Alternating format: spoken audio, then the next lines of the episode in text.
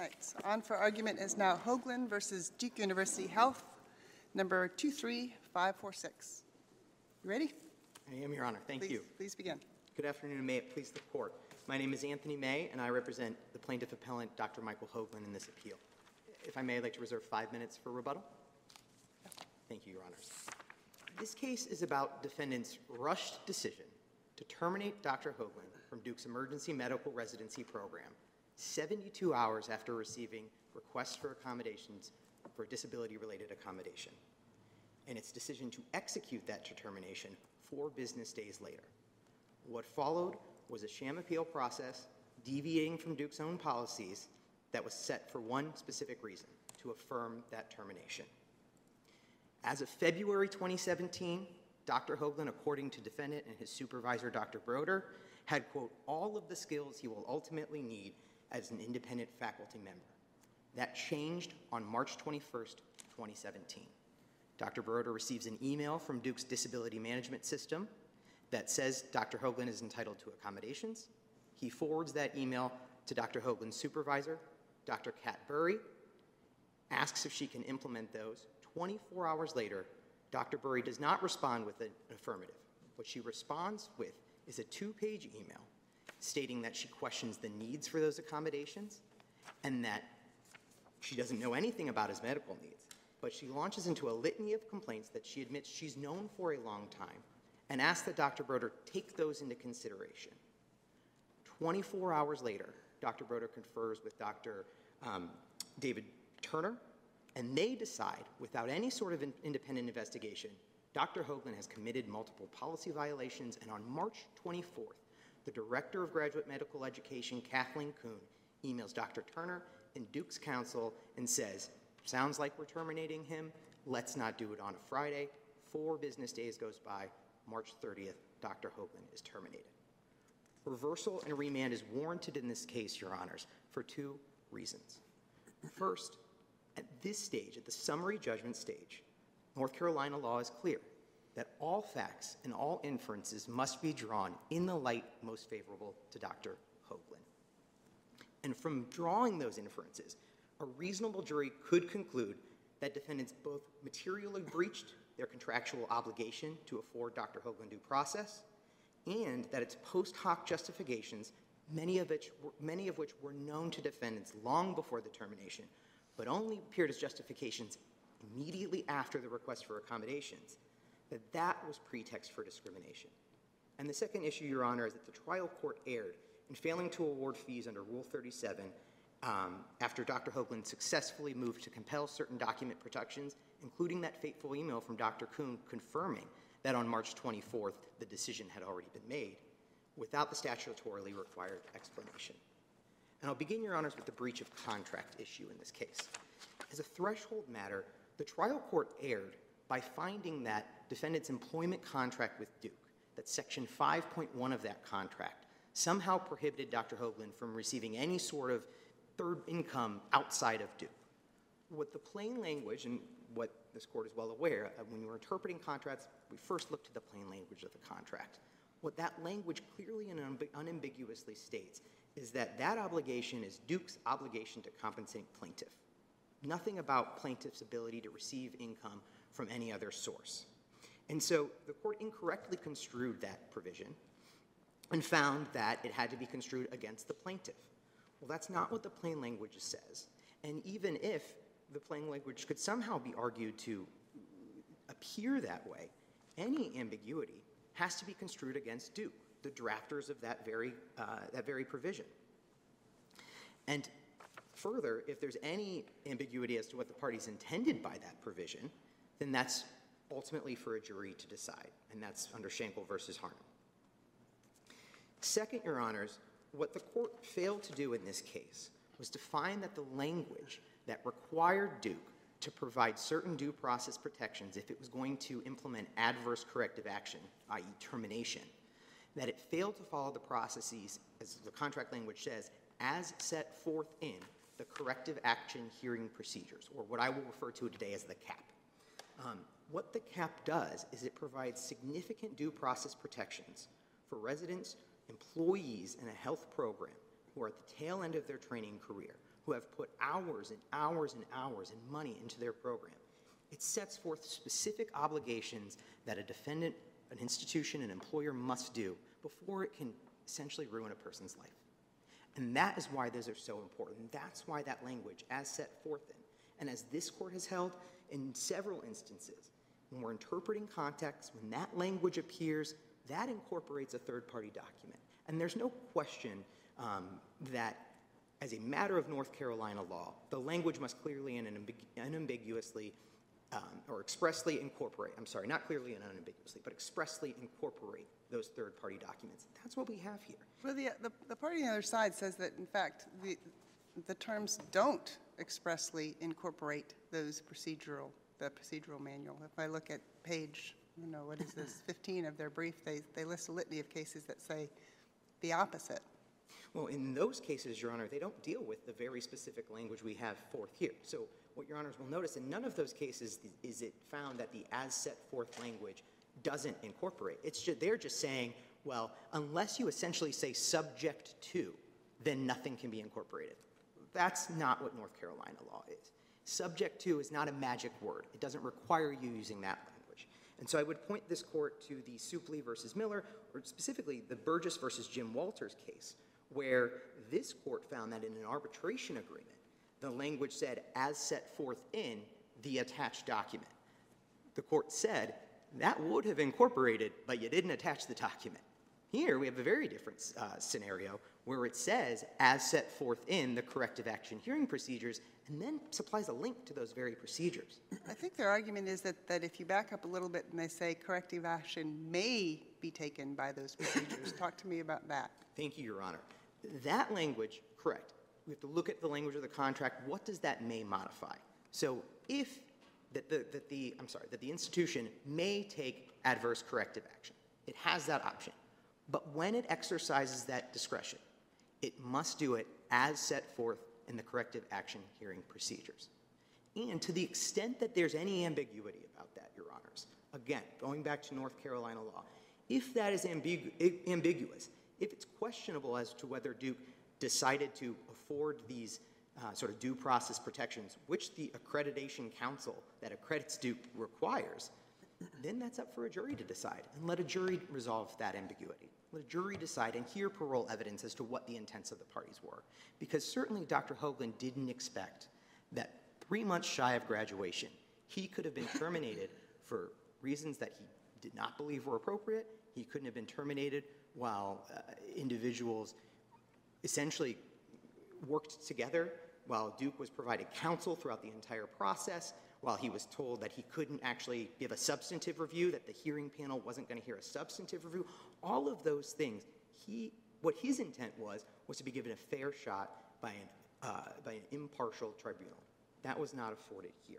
And so, at the very least, that ambiguity should be resolved by a jury, and whether those material, whether those provisions in the cap were material to the contract, whether they were breached, again, Charlotte Motor Speedway is very clear versus Tindall. Materiality is ordinarily an issue for a jury to resolve. And I think one other North Carolina case that is instructive here is the Crump versus Board of Education Hickory uh, Administrative School case. And what that case has said, and that was an employment issue with the school board, doesn't matter if you've got one person making the decision or 20.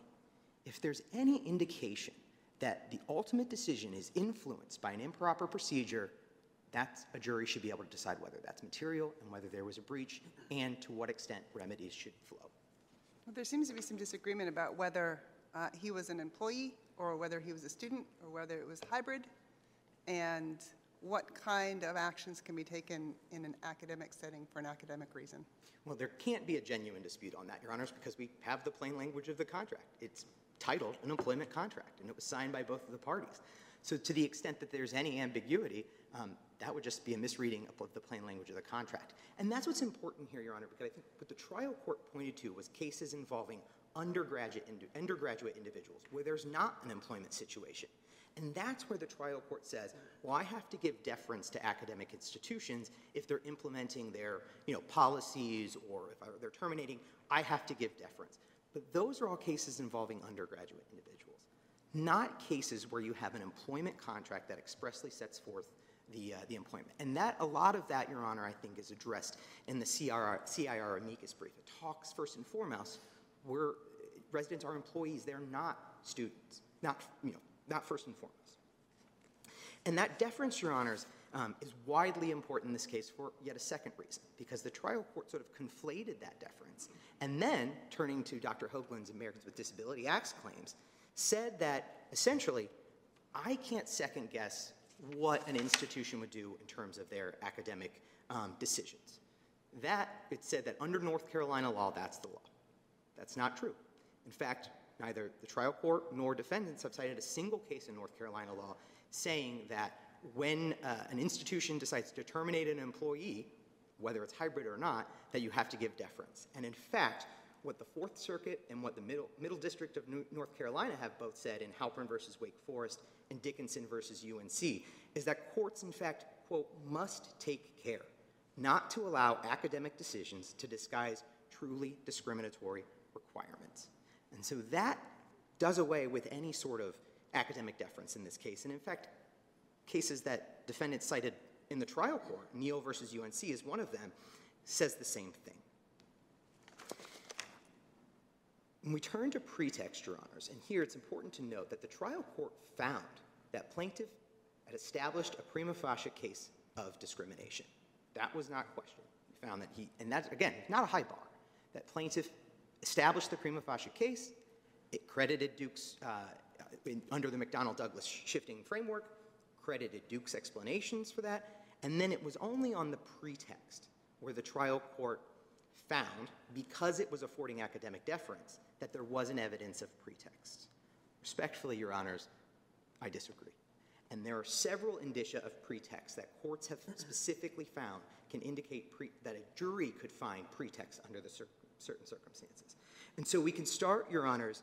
Um, one thing I do want to note, by the way, before we get into the actual facts, but under the O'Neill versus Henderson City case, which is a Western District of uh, North Carolina case, ultimately, whether any of the justifications for termination ultimately are true or not is not the issue. It is if evidence shows that defendants ignored contrary evidence or that they failed to properly investigate, that is probative of pretext. That's an important point. Similarly, under Arthur versus Pet Dairy, an employee doesn't have to refute every negative remark, every justification. Essentially, you don't have to both strike, Your Honors. You hit a couple pins, maybe a jury could find pretext. And so we have to look at the totality of the evidence, look at the totality of factors at play. So we'll start first and foremost with the prima facie case.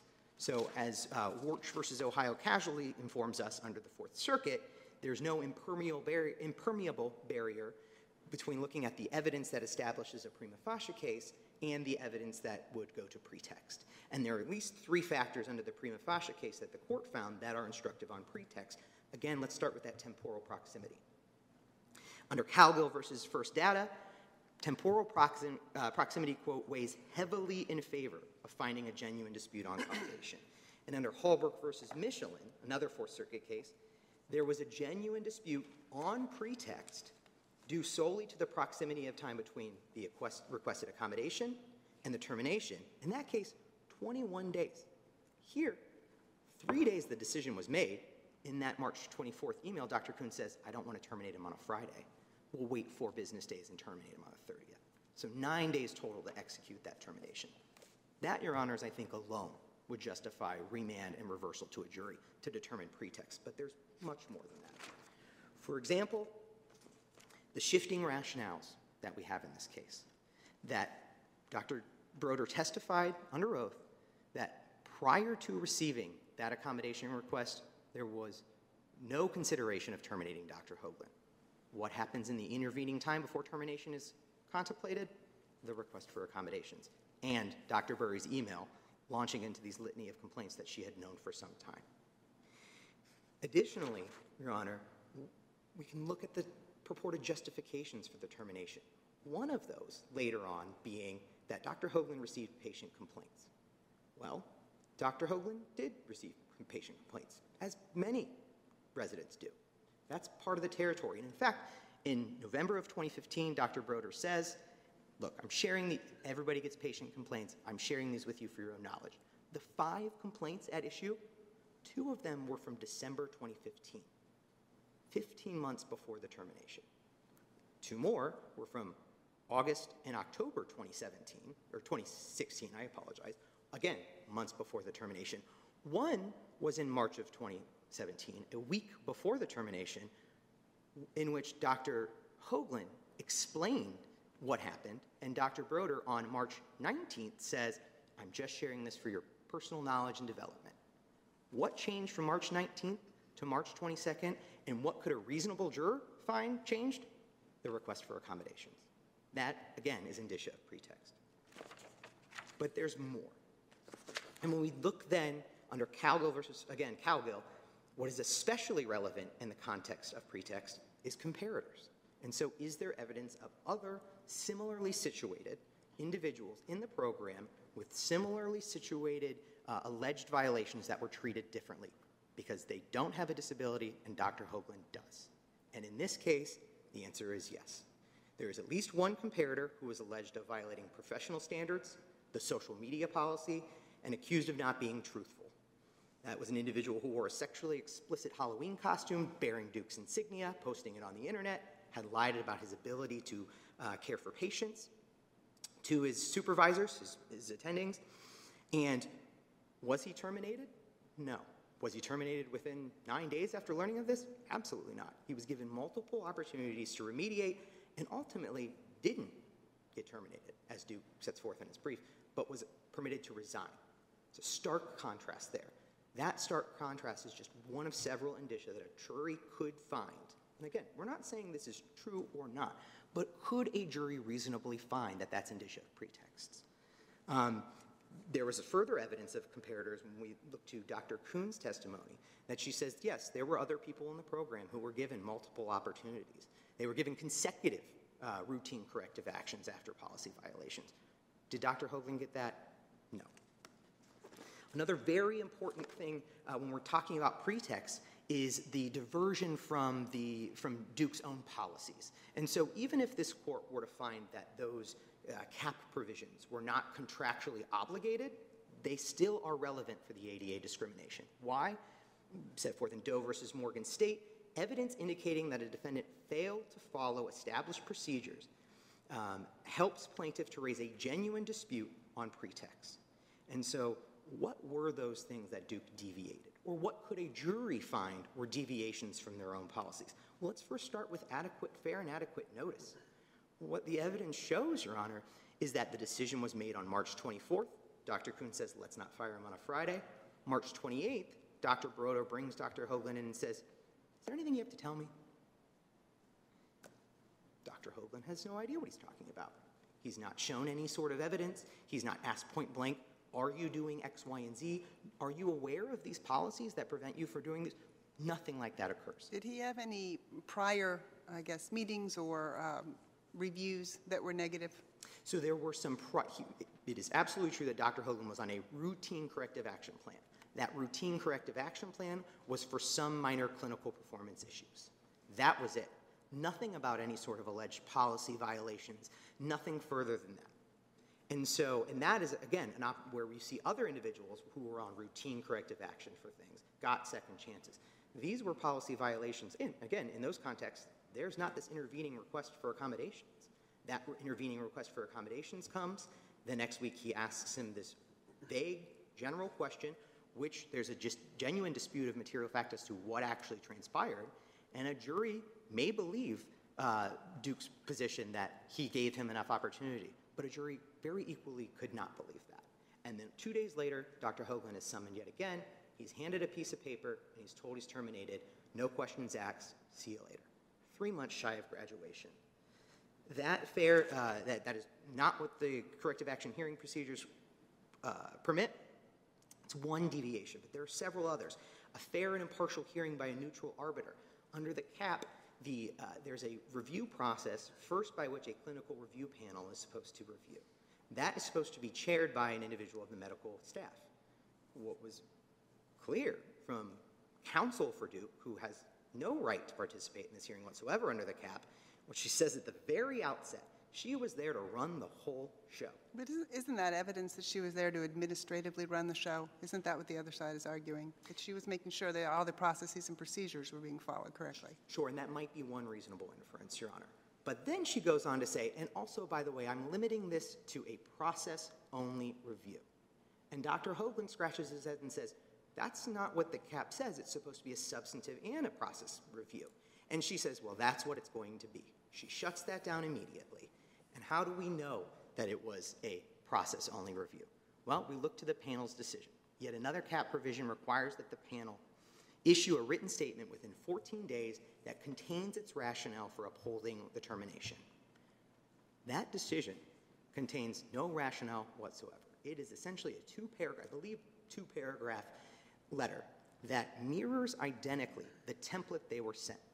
There's no discussion about the in- individual policy violations, no consideration of what the substantive evidence showed, whether they believed or didn't believe certain evidence, or whether they wholesale credited Dr. Broder's presentation and nothing that Dr. Hoaglin gave. None of that is contained in yet another failure to, to follow their own internal procedures. And then what we have, Your Honors, is this final appellate process. And there's, an, a, there's a process by which do, uh, Dr. Hoaglin was allowed to have his termination reviewed by the Director of Graduate Medical Education. That, that uh, letter was issued on, in May of 2017 by Dr. Kuhn, and she had already decided and agreed in an email on uh, March 24th, 2017, that she agreed with the decision to terminate without knowing any of the facts. So that, Your Honor, and that doesn't even include all of the things that Dr. Kuhn did leading up to writing that letter. She initially advised Dr. Broder about what to submit to the hearing panel. She sat in on the hearing panel. When she was asked to review, the cap is also very clear. You're confined to the four corners of the submissions by the parties. She admitted that she went beyond those four corners, looked for additional evidence, and she says, Well, my interpretation of the cap is I have discretion to do that. Well, if that's what your interpretation is, that's one thing. A jury might see it differently. And if a jury sees it differently, that is yet again indicia of pretext. And so we have all of that, but Your Honors, there's more, right? So under the law and under the Fourth Circuit, there's a cat's paw theory. And the, the Mosier versus MCC outdoor case really explains that, Your Honors. And what it says is that when a supervisor essentially coaxes uh, a decision maker into making a discriminatory decision, that can then be imbued upon the institution. Here, Dr. Burry, if you read that email, a reasonable jury could say this is nothing but animus. And what she says specifically to Dr. Broder is, I hope you'll take these things into consideration. And he does. 24 hours later, he decides, without investigation, these are policy violations. Dr. Hoaglin's going to be terminated. That's what he decides. There is significant evidence in the record from which a jury could find that she was, in fact, a supervisor, that she did play an important role in this program, and so the cat's paw theory is yet another example. But let's talk again then about the seven justifications. And again, under the Fourth Circuit, you don't have to knock all these pins down. But of the seven justifications given for Dr. Hoaglin's termination, four of which a jury could reasonably find are actually completely false.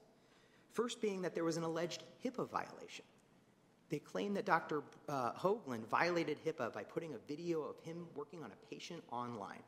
It was a fictitious video that had been up that he didn't put up. It was a video that he used to propose to his wife, and he immediately asked them to take it down. Dr. Broder later testified, well, I don't really know if it was a HIPAA violation or not. And importantly, what a jury could think is, did they do any work to find out who this patient was so they could notify him that a HIPAA violation occurred? No evidence in the record that that happened. So, did they genuinely believe that violation, or was this something to mask a discriminatory intent? I don't know, Your Honors, but a jury is uniquely poised to decide that motive and intent. Be- Before you go on to Yes. the rest of your list, uh, can you address that, uh, the argument that Hogan's not a qualified individual with a disability? Yes. So, first and foremost, Your Honor, um, that is simply a misapplication of what the law is. Um, and what the trial court found here, and while I know this is a de novo review, the trial court found that prima facie case is met. Prima facie case being he's a qualified individual who can do the job with or without a disability. And in fact, he had displayed that for the first, the whole second year he was in the program, no issues. Leading up to the termination, again, routine corrective action. Dr. Dr. Broder says, never contemplated adverse corrective action until the disability-related accommodation request was made. And so all of that is evidence from which a jury could find, and from what the trial court correctly find, that he is a qualified individual, and he excelled in law school. Um, and with that, Your Honors, um, I see that I'm going, running into my rebuttal time, so I will reserve the rest for uh, rebuttal. Thank you.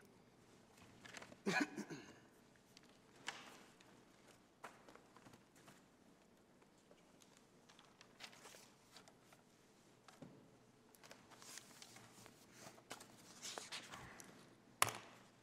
May please the court. Uh, My is Bob Sar. Uh, I'm with the Ogletree Deakins Law Firm. I represent Duke University, the uh, defendant uh, appellee here. That's my co-counsel, Jefferson Wisnett. I'd also like to introduce my clients that are here today.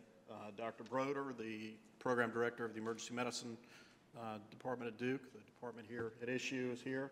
Uh, Dr. Kathy Kuhn is sitting next to him there in the the purple bluish jacket. Um, She is the Director of Graduate Medical Education uh, at Duke, and you've heard her name talked about for a few minutes. Last person I want to uh, introduce as a surprise, uh, my wife is here. After 30 years of uh, of being married to a lawyer here, um, this is the first time she's actually seen me do something lawyery, so I asked her to come, and our schedules aligned. The stars were good, so pressure's on for me. Um, uh, Not really, Your Honor, because the court should clearly affirm the decision from Judge Offalu in Durham Superior Court. Um, Let, let me start with the beginning of this. This is a case that really is down to two legal issues. Was there a breach of contract? Uh, Was there a violation of the Americans with Disabilities Act?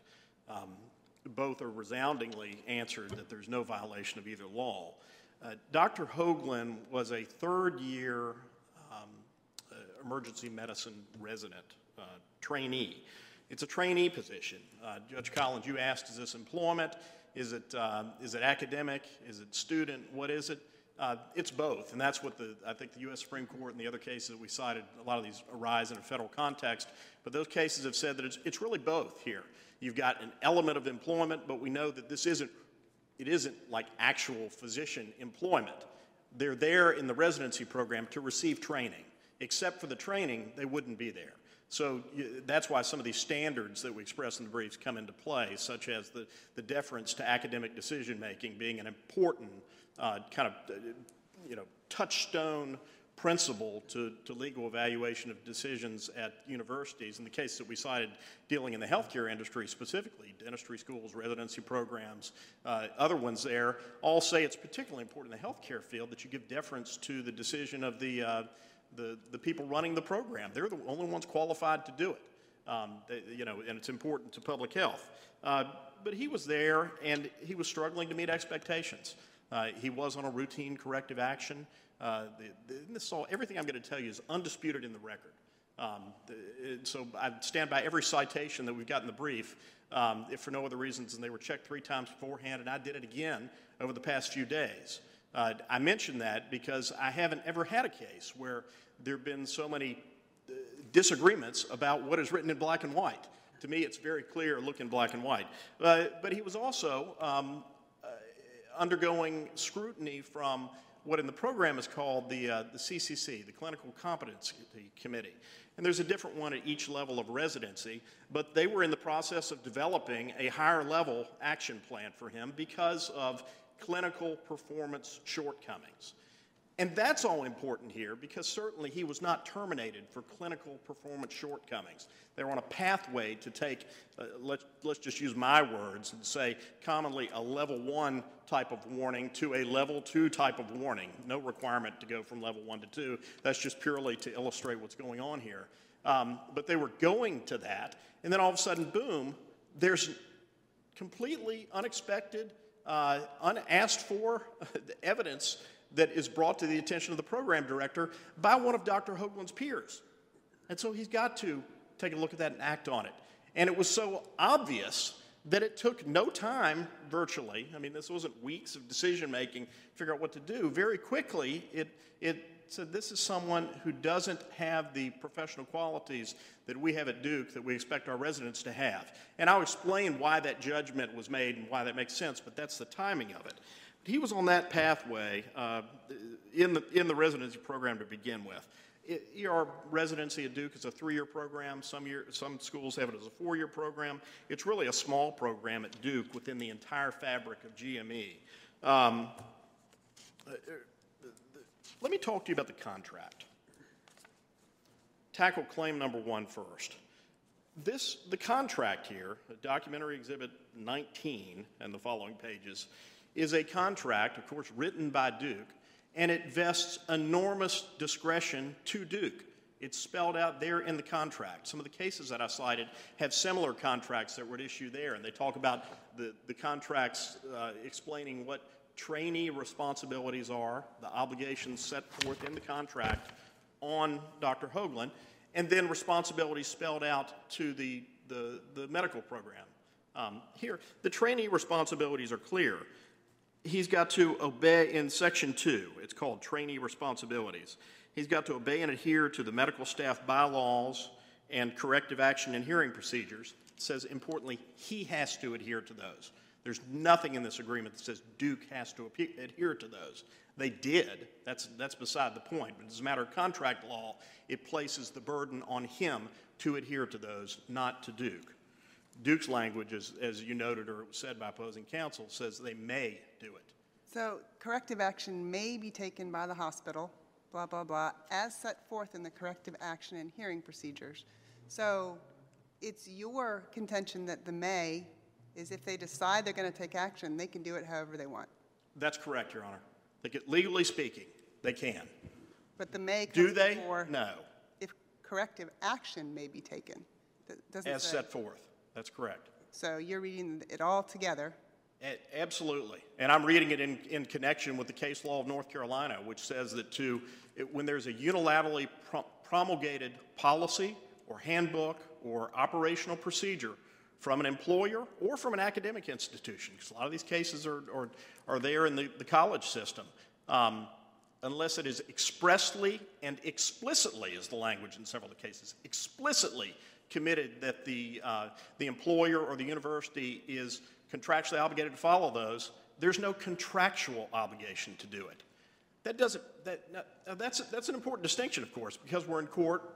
Uh, this is a legal claim. We're looking at what the, the law of contract says. Aside from the point, of course Duke's going to follow those. And they did here, and I'll explain the facts on that, which are undisputed as well. Um, but uh, aside from that, and all these responsibilities that are spelled out, it says he's got the responsibility to adhere to all the policies and practices of the institution. He's got the obligation to participate fully in, in all the academic offerings of the, of the institution. Uh, he's got the obligation to use his best efforts to uh, provide a courteous and respectful attitude towards patients, colleagues, employees, and others at Duke all the time. All those are called into question by the undisputed facts that I'll explain. He's got to, in section 2.11, obey and adhere to uh, all the requirements there at the hospital. In section 5, this is the financial part uh, that opposing counsel spoke about a moment ago. Um, I, I do not agree that, that that is limited to Duke's obligation to pay him fees. That's not what it says. what it says is the hospital shall provide the trainee with financial support and benefits in the following areas as described uh, stipend payable monthly, financial support, stipend and fringe benefits at a uniform level for all trainees in each year of graduate medical education program. And it says, except as permitted in section 4.4. That's right above it where it deals with moonlighting, which means getting paid to do medical work in a different department. That's what that, that means. Except as provided there. So, except for authorized provision of medical services, this, so the, the payment from Duke, shall be the trainee's sole source of compensation, except for approved and authorized extracurricular activities. The trainee shall not accept any other fee um, of any kind for services. Now, of course, why am I pointing that out? It's because it's undisputed in the record uh, several times. Uh, I don't think there's any dispute here at all. In fact, well, there's, there is not. Um, that while Dr. Hoaglin was in his third year of residency and earlier, he was actually doing some side business work.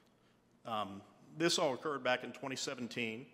Uh, Uber, Turo, Airbnb, they weren't as, as commonly known as they are now. Certainly those businesses and services have grown. But Dr. Hoaglin was using those, and he was being paid fees for that. That's all in the record. Whether it was driving for Uber, whether it was renting his car out, whether it was renting his apartment out. Um, that clearly violates this provision of the contract. Section 8, Judge Collins, you, you mentioned this.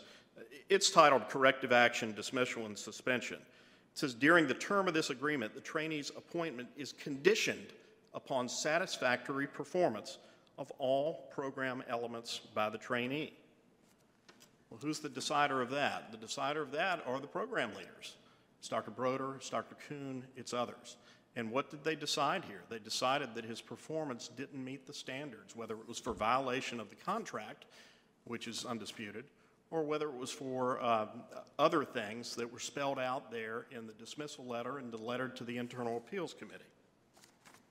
Can you address the amicus brief, the argument that there should be due process requirements? Um, If, if that union was writing the laws that everybody had to adhere to, there would be, but they, they don't get the power to write the laws that we have to adhere to. There is no union. There is no requirement here of, of some sort of due process, whatever, whatever that may mean. Um, now, there is, as far as Duke, in terms of having its graduate medical education program accredited, there's an accrediting body that says there must be due process. Would you like to know how, how detailed that explanation is in their, in their materials? It says there must be due process. That's it. So what, uh, what due process may mean to one person is certainly different from another, and we know from being lawyers, there's all kinds of litigation on what due process is. Judge Collins, Dr. Hoaglin, we could all be so lucky as to get the due process that he got in this case, because when, uh, when his, his, when his bad behavior was shown, and this is the, the renting the car, it's the using the Duke fatigue shuttle while he's got his car rented out, which is admitted in the record, that's disputed in the, in, in the reply brief, I believe, but look at the cites to what I cited to. Uh, it's there. He admitted, he was asked at the appeals hearing, did you use the, um, did you use the, uh, the fatigue shuttle when you rented your car out? And he said, yes. Um, you're using a service that is provided for residents that are on call that are too fatigued to, to drive home safely as a matter of your own convenience. Not only does that show some, some ethical concerns, I think, to most people who would look at it, certainly of a physician, but it shows that you're using a resource that's there to be provided to people who really need it. You're doing it for your own convenience to make money. The same thing with sleeping in the call rooms. A call room is pretty self explanatory to, at least to me, no medical training here, but a call room is for people who are fatigued because they're on call. Um, the undisputed testimony here is in his program at this level, they're not even on call. They don't take call as a third year of the residency program there. He's using those rooms, again, using that resource when somebody else could be using it because he was renting out his apartment. I guess in a vacuum, these could all seem like very, very small things. And you could, you could say, and I know Dr. Hoaglin certainly had an explanation for each of these things, which largely was, I didn't think it was any big deal uh, when I questioned him about it. Um, and you could say, well, you know, okay. But what does the law tell us about decision making, both in academic circumstances and under the employment law paradigm? Because we've got an ADA claim here. Under the academic decision making paradigm, all those cases I cite to talk about deference to the institution to make a judgment on what meets their criteria. So there may be other institutions that would say, you know, these things aren't a big deal. It's not a big deal that in, the, in his uh, endorsements of products, which are all in the record, uh, he says he's a Duke uh, emergency medicine physician when actually he's a resident. He's not a, a physician there. I'd say that's little. That, shouldn't matter. It shouldn't matter that he's, he's uh, using other the property and resources that are devoted to somebody, uh, somebody who actually needs them. Um, it doesn't matter that he's creating a video that looks like he's treating a patient while wearing his Duke white jacket there for all intent. I mean, it was a nicely done video. It looked real. Um, uh, maybe that would be no big deal, but to Duke, it is a big deal. Because when Duke puts an imprintur that someone has graduated from its residency program and has that certification going forward for the rest of their career, Duke stands behind it. Duke wants to stand behind every single resident that comes into the program. It takes a lot to take you, take you out of that program. It doesn't look good for the program. That's, that's all on the record. This is not my, my suggestion on what it does. Um, this was not a win. It was not something anybody wanted to have happen. Not Dr. Hoaglin, certainly not Duke. But they're entitled to make that judgment. Now, under the ADA paradigm, one of the Can we just go back for a second? You were going to tell us about what due process he did receive. Oh, sure, yeah, I'd love to. So the due process he did, did receive was that, uh, of course, the initial decision, Dr. Broder didn't make it in a vacuum.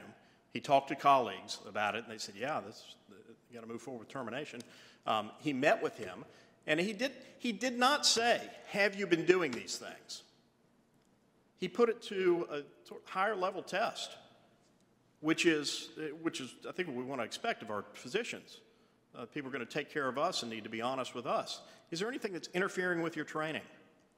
So what did that put him on notice of? When, when that question was asked, is there anything interfering in, uh, with your training? What did that put him on notice of?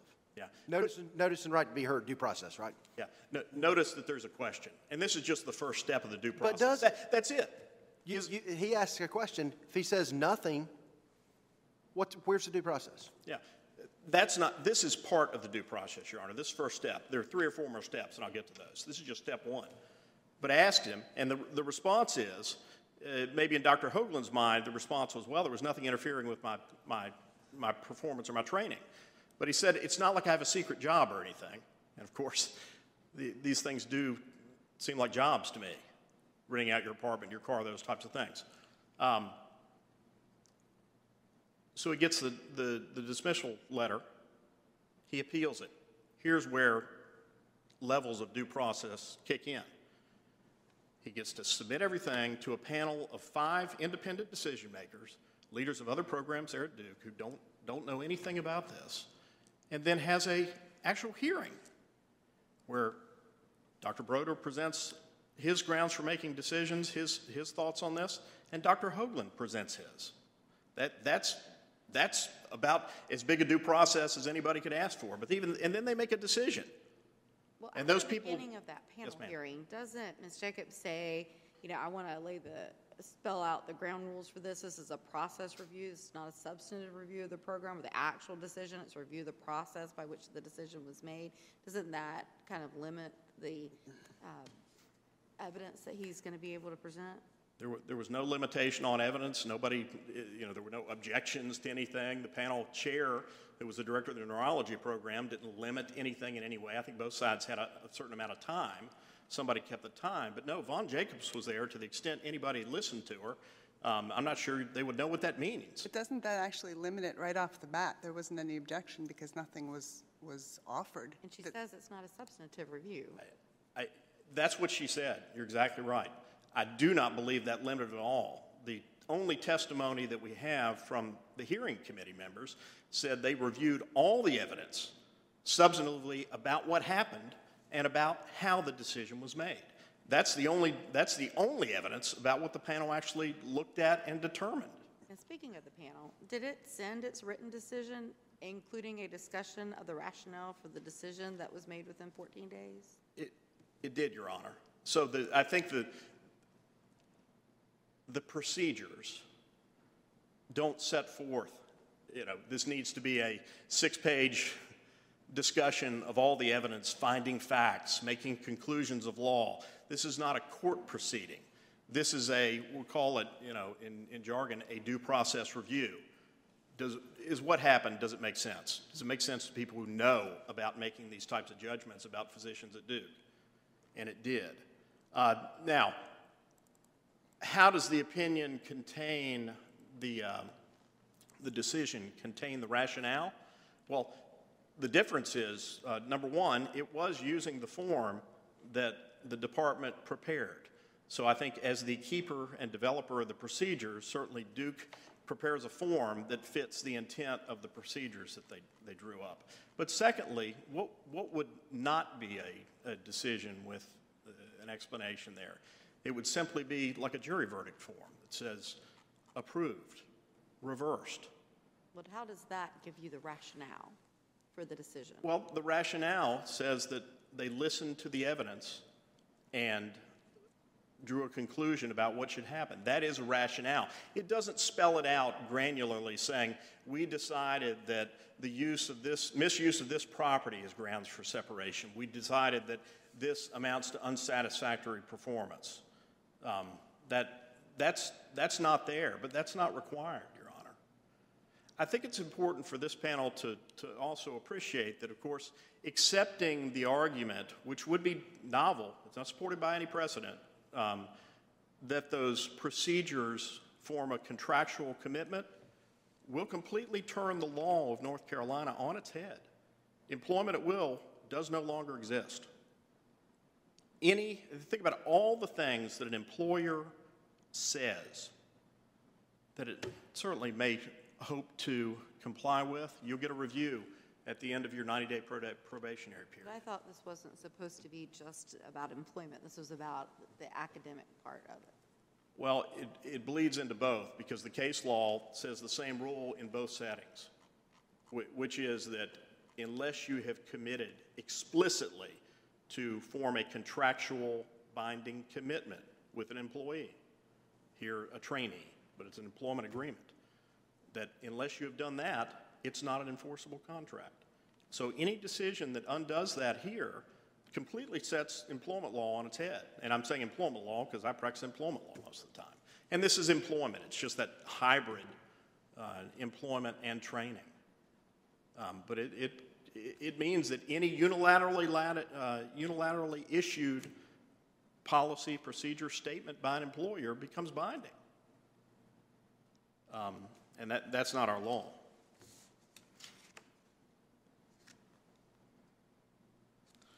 What Dr. Hoaglin is asking is that we really second-guess the decision-making here. That's it. I mean, he got, he got a hearing where he was able to present all the evidence that he wanted. Um, That, dec- that decision at the hearing, again, back to due process, was then reviewed by Dr. Kuhn afterwards. She attended the hearing. Her testimony is then, she didn't attend the, the deliberations. There's no evidence that she did that. She didn't.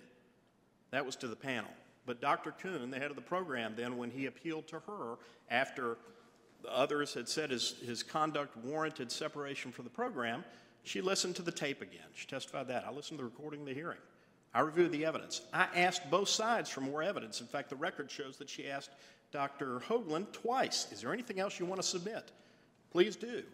And she looked at it and she made the judgment that separation for the program was the appropriate uh, step here.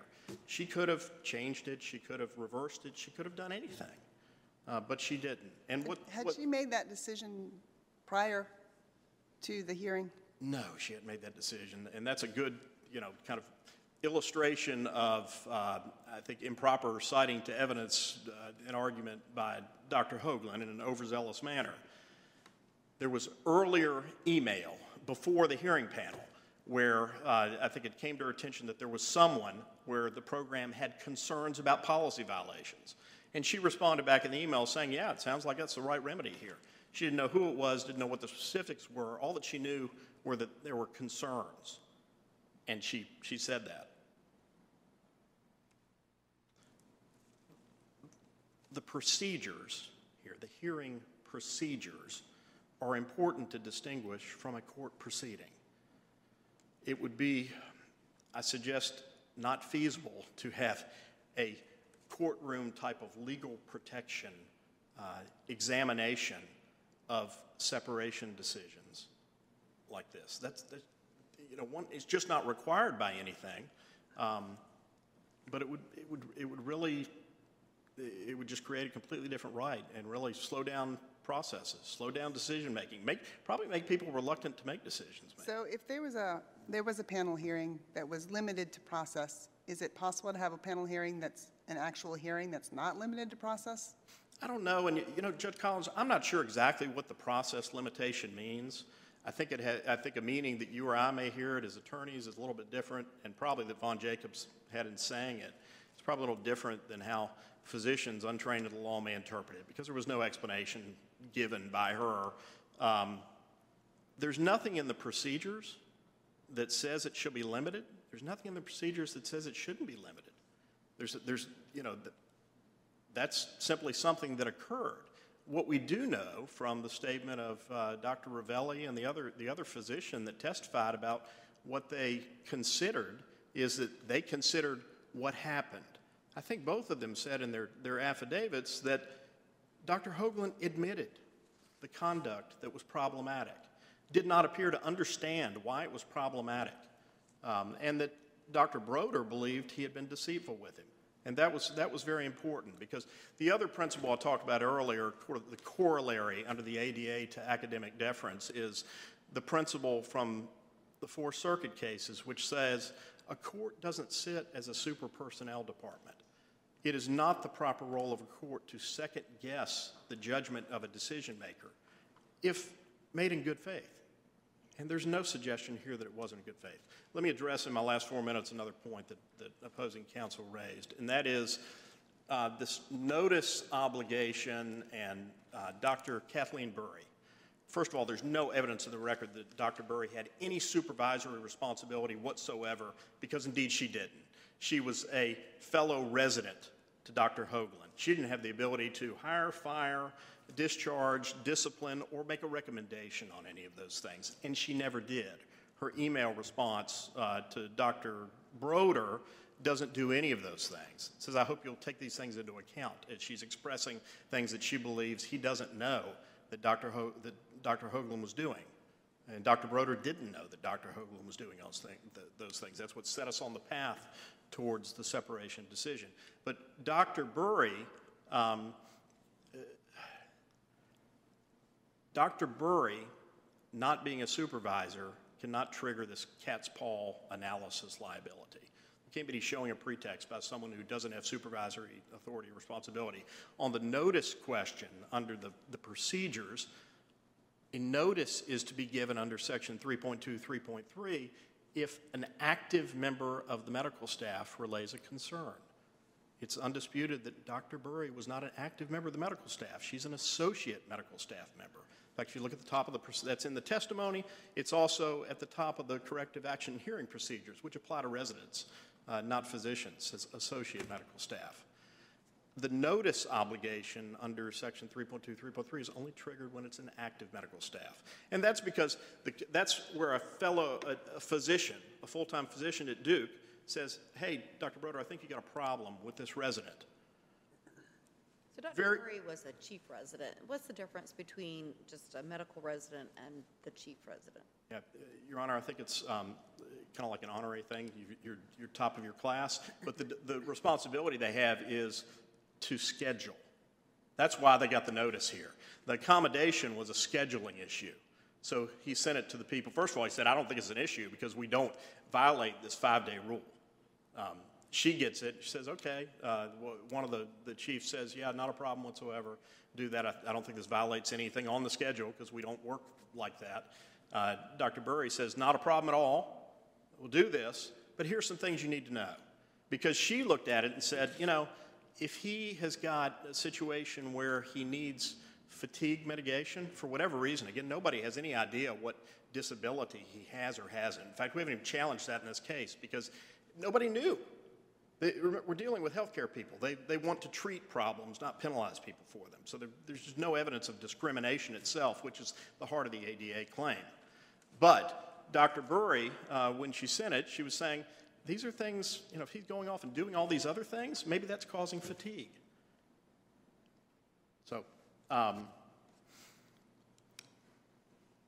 under the contract, it allows termination. It places the duties, as written by Duke, and as written by most schools, on the trainee, not Duke. It's just the application of solid contract law is that there was a violation.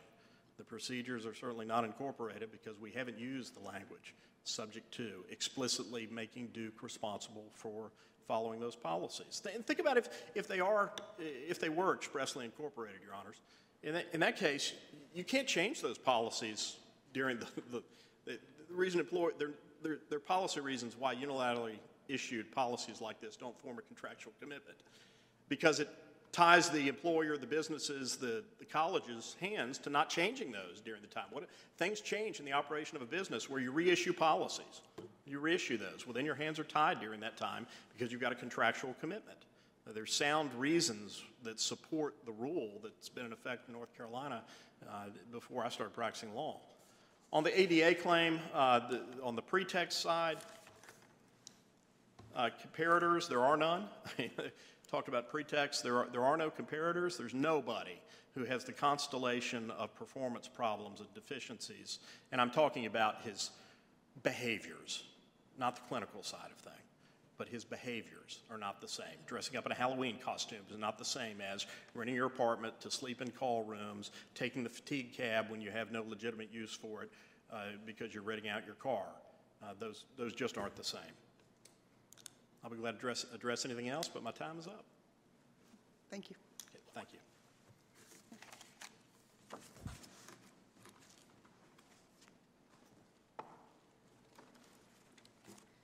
Thank you, Your Honors. With respect to the procedures, this won't change North Carolina law. There's a written contract and it's an employment contract. Second, did Dr. Kuhn make that decision? Doc X 778 to 79 shows you that on March 24th, she decided the termination was proper and wanted to wait till the following week. We'll come back next week and decide. Uh, regarding the rationale, a jury verdict was brought up. A jury verdict doesn't contain a rationale. If there's a law that requires a judge to have a written decision explaining, that's something that requires reversal. And aptly, on the second issue, on the attorney's fees, um, and I'm blanking on the case, but the court said that you have to explain why an award is unjust or why defense was substantially justified. Otherwise, we have to reverse back. Same principle applies here. No actual rationale given. Um, the cap, the objective belief. Well, we can. We don't have to do that. We can. Well, then why include a link? Would the objective other party signing that employment agreement click that link and think, oh, well, they don't have to do any of this? It's pretty detailed, but I guess they don't have to do any of this. What are the objective views of the party? Think about that. Um, the process. Um, I don't know what my notes say. The ADA, uh, sorry, with respect to the um, very specific allegations here, the allegations that were raised about the fatigue bus, well, there was no evidence actually that he ever used the fatigue car. In fact, he said he used just a bus that everybody used. Whether or not that's ground for termination or whether that was one more thing thrown against the wall that has no bearing, that's where pretext come from. That's what a jury is uniquely able to decide, not second guess. And I'm glad that counsel raised that. The second guessing come, notion comes from the DeJarnette case. It's in the uh, trial court hearing, and it's also in their brief. In 2019, the Fourth Circuit in Westmoreland said very clearly that's a pretext plus pre-decision. That's not good law. And what it says is that we don't sit as super personnel divisions. What we do, though, examine, and what juries are uniquely able to examine, is whether the motive and intent behind the termination is really just a justification to, to excuse discrimination.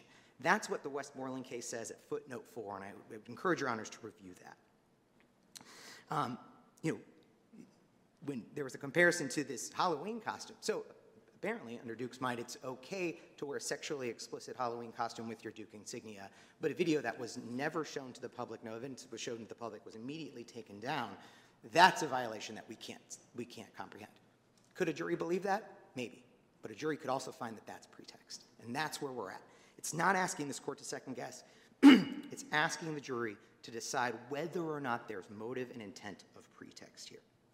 This cat's paw argument, um, the Mosier case very clearly says when both the parties submit conflicting evidence as to what the supervisor's role was, that's also an issue for a jury. And what Dr. Kuhn and Dr. Broder and Dr. Burry all testified, it wasn't just making a schedule. It was implementing the policies of the program, dealing with, quote, difficult um, residents. So that was something else that's evidence in the record that a jury could find pretext in that context. Um, the, the reliance on panels affidavits, which were given years after the fact, self-serving affidavits, sure, maybe they, maybe a jury could believe those affidavits, but maybe a jury could believe that years later that was just trying to cover up discriminatory intent. So for all of those reasons, Your Honor, again, there was also this talk about deceit. Well, that was never one of the seven bases for termination, but they later tried to justify that. And I think the EEOC versus Sears Roebuck's case says that, well, this later trumped up justification, um, it's true, and so therefore that, well, was it really true or was it not? Again, the court was questioning it, a jury could question it, that means it's a triable issue for a jury to decide. Um, If I may have one moment, of course indulgence, Your Honor? I, I think with that, Your Honors, what we have here, and un- for all of the factual bases, whether he was driving for Uber or not, whether he was doing this, first of all, several of things were known, several of those things were false. Dr. Broder later testified that he couldn't answer whether somebody driving for Uber now would be kicked out of the program. He testified to that. Under the totality of the circumstances, considering all of those facts, where do we land? That's not for me to decide, and respectfully, I don't believe it's for your honors to decide. I think that's what a jury is designed to do. And with that, I submit, thank you for your time today. It's been an honor and pleasure arguing in front of you. Thank you. Thank you. Thank you both for your excellent arguments. We will take this case under advisement.